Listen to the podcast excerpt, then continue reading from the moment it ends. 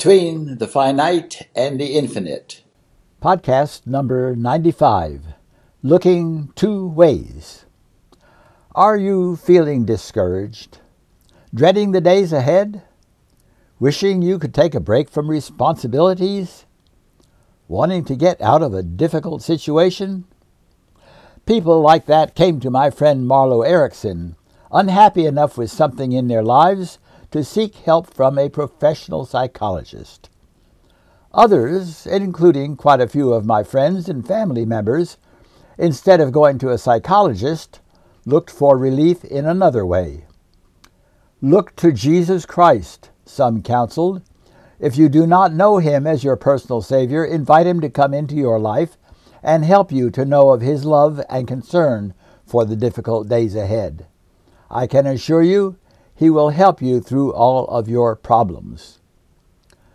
Marlo usually shocked his clients with, I can't help you.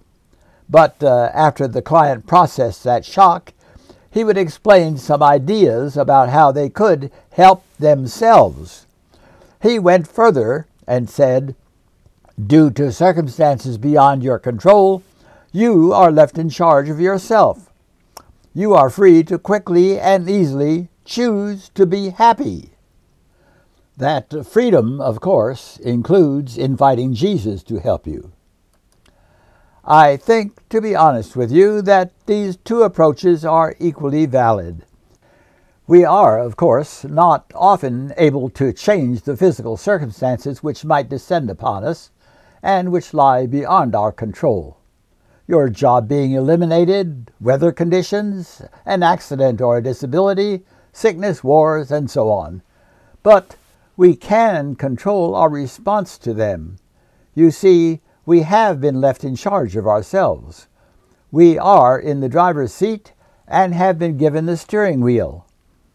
When it comes down to it, down to how we feel about circumstances and react to them, we are not backseat drivers. Being human, we can only see ahead in a very limited personal way. It is smart to invite Jesus or an other representative of God's universe to ride along with us as backseat drivers while we ourselves listen to them and look ahead both ways. The results can be miraculous. Read my book, Answers Become Questions, or if you want to know more about being given a steering wheel, Listen to Marlo Erickson's audiobook in podcast form at Flippin' Freud. My wife and I did the audio.